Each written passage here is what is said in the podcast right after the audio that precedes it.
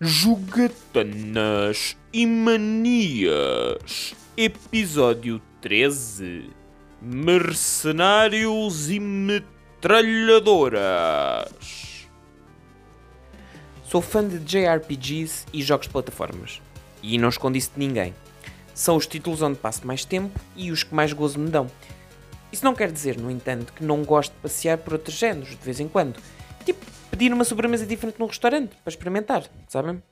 Foi assim que, ao ler uma thread muito gira entre o Bakumatsu e o Godan Sama, obviamente que são os deles no Twitter, assim encontram-nos mais facilmente, até porque vale a pena segui-los, descobriu Xenocrisis. Bom, eh, mentira. Eu já o tinha visto no Xbox Game Pass, mas não me parecia o género de jogo que me daria gozo experimentar.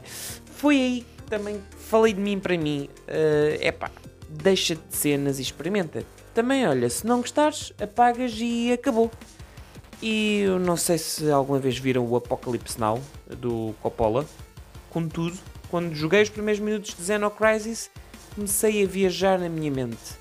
Não para o Vietnã, felizmente, mas para a minha Mega Drive, o meu quarto e o único jogo de ação que tinha. Mercs. Ok, na verdade, o nome original é Senjo no Okami 2, que se traduz, pelo menos segundo a Wikipedia, para Wolf of the Battlefield 2. Porquê Wolf? Porque este título da Capcom, que inicialmente ganhou popularidade nas arcadas, retrata uma equipa de mercenários secreta, a Wolf Force, construída com alguns dos membros mais perigosos das Forças Armadas para as missões mais espinhosas. E sim, se a cultura dos anos 80 vos diz alguma coisa, isto podia ser a descrição para quase todos os produtos de ficção direcionada a adolescentes e jovens adultos. Estamos a falar da década do Rambo, do Comando, do Esquadrão Classe A, dos G.I. Joe. O cinema e a televisão estavam pejados de heróis da ação, homens de barba rija, curiosamente sempre bem aparada, músculos gigantes e testosterona reluzente à luz do sol. Para além das frases icónicas, ditas após a morte dos seus inimigos, tinham também em comum a quantidade absurda de cadáveres que deixavam para trás, a variedade de armas ao seu dispor e a capacidade inata para conquistar o par feminino com o menor esforço possível. Naturalmente, os videojogos, querendo apelar esta geração, criaram também vários títulos que emulavam este hum, machismo. E Mercs nasce desta visão mas para além do óbvio clichê, traz consigo algumas ideias muito interessantes para o ano do seu lançamento, 1991. É um jogo de ação com dois modos principais, o arcade e o original. O primeiro é apenas um porto do jogo de arcade, com muitos títulos da sua época no início de vida da Mega Drive. Joga-se numa perspectiva de cima para baixo, controlando o nosso mercenário nas quatro direções: cima, baixo, esquerda, direita. Ao longo dos vários níveis vamos apanhando vários power-ups, para aumentar o dano das várias armas que aleatoriamente surgem ou para aumentar a nossa vida, bem como granadas que podemos utilizar para limpar o ecrã das ondas intermináveis de inimigos. O modo arcada não traz qualquer destaque. Serve apenas para darmos uns tiros, rebentarmos uns veículos, com 4 continue disponíveis para irmos até ao fim. Já o modo original traz algumas vertentes muito interessantes. Desde logo, o aumentar dos mapas. Nós não ficamos constrangidos apenas a corredores fixos, mas a níveis que, de forma algo básica, conseguimos explorar para a esquerda e para a direita. E por que raio devemos fazer? Pergunto a vocês. Porque dessa forma podemos apanhar mais granadas, mais bónus para a nossa arma e ainda mais medalhas. Ora, este item é exclusivo deste modo e serve como moeda para comprarmos melhorias para as nossas personagens. Sim, não só introduzem o conceito de upgrades por nível, como também introduzem o conceito de diferentes personagens, cada uma com uma arma única e um estilo completamente diferente. O Burner, por exemplo, utiliza um lança-chamas mortífero, mas lento na mudança de direção, ao passo que Laser dispara muito lentamente, mas os seus, hum, enfim, lasers são super fortes contra os bosses. Para além disso, o jogo pede-nos uma noção algo rudimentar de estratégia. Isto porque existem recursos finitos para fazer upgrades à potência das armas, pelo que temos que escolher bem em que personagem e estilo de jogo queremos apostar os nossos recursos, principalmente porque nenhuma é perfeita para todos os momentos do jogo. E rudimentar é realmente a palavra certa para descrever a jogabilidade de Mercs. com ondas de inimigos que não terminam nunca e um D-pad que não nos dá mais que 8 direções com sorte. É também o termo certo para. Hum, quer dizer, eu nem sei se se pode chamar isto de história. O presidente dos Estados Unidos é raptado por uma frente terrorista num continente perdido, a avaliar pelo mapa é uma ilha, para obterem daqui as vossas conclusões, e cabe aos nossos mercenários musculados rebentar com tudo que mexe para o salvar. E por rebentar, vamos de tanques, carros blindados e motas para autênticos navios de guerra e um foguetão. Sim, sozinhos, só com a nossa arma. Qual Arnold? Qual Sylvester Stallone? Qual quê, não é? E no entanto, que raio tem Mercs a ver com Xenocrisis? Bom, em Xenocrisis nós adotamos também a mesma visão de cima para baixo. As personagens que encarnamos não são mercenárias, mas são Marines, que precisam de enfrentar uma ameaça alienígena.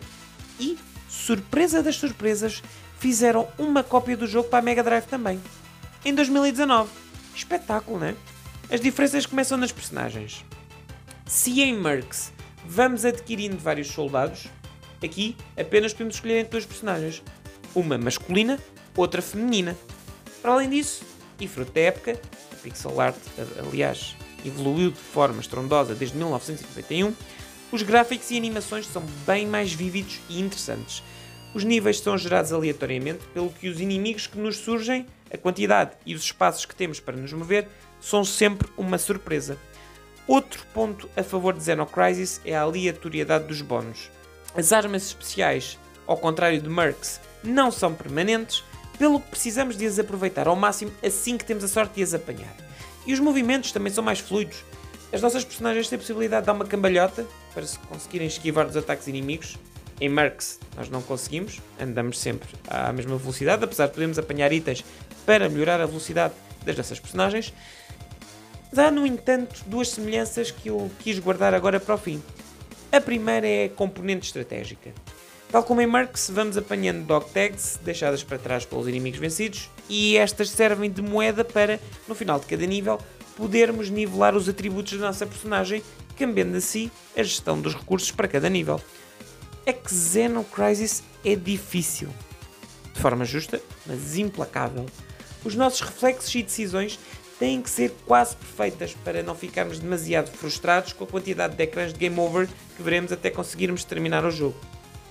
A outra semelhança é mais escorregadia e é o ponto que, unindo-os, afasta-os também e obriga-nos a diferenciar estas duas gerações.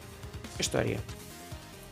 Xenocrisis conta-nos também uma história repleta de atitude, ação desenfreada e heróis bélicos. Porém, ao contrário de Mercs, não se leva a sério. O texto que nos surge nas cutscenes entre níveis e no início do jogo é nitidamente satírico é uma gozação ao que Marx e outras obras do género representavam. Uma excessiva glorificação do soldado homem, americano, arma solitária e mortífera, com as piadas mais fortes, o corpo mais letal sempre rodeado das mulheres mais bonitas. Se voltarmos a esse tempo, certo se recordarão, caso sejam mulheres ou tenham conhecido durante a vossa infância raparigas que fossem fãs de videojogos, da expressão Oh, isso não é jogo para meninas. Marx se encaixa que nem uma luva nesta descrição, mas como já disse, fruto da sua época. Felizmente, o contexto social e diversidade de experiências entre os criadores de videojogos permite-nos ter hoje um jogo de ação à mesma imagem, mas capaz de brincar com o estereótipo e dar-lhe a volta. Afinal, Xenocrisis possui uma personagem feminina tão ou mais letal que a personagem masculina. E o humor e diversão que proporciona demonstra que podemos aprender com o passado, retirar o que melhor se fez nele e evoluir em todos os aspectos. No final do dia, tanto Mercs como Xenocrisis são excelentes jogos de ação, frenéticos e desafiantes, capazes de nos divertir. Mas mais do que isso, são a prova provada que nada é para sempre e que os moldes não são feitos para restringir, mas para serem reestruturados e construídos de novo. Sempre é melhor, quando possível, claro.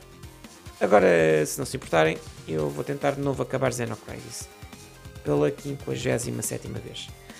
Talvez nesta tentativa não tenha vontade de mandar o comando pela janela, mas não prometo nada. Este foi o Jogatanas e Manias. Até breve, amigos!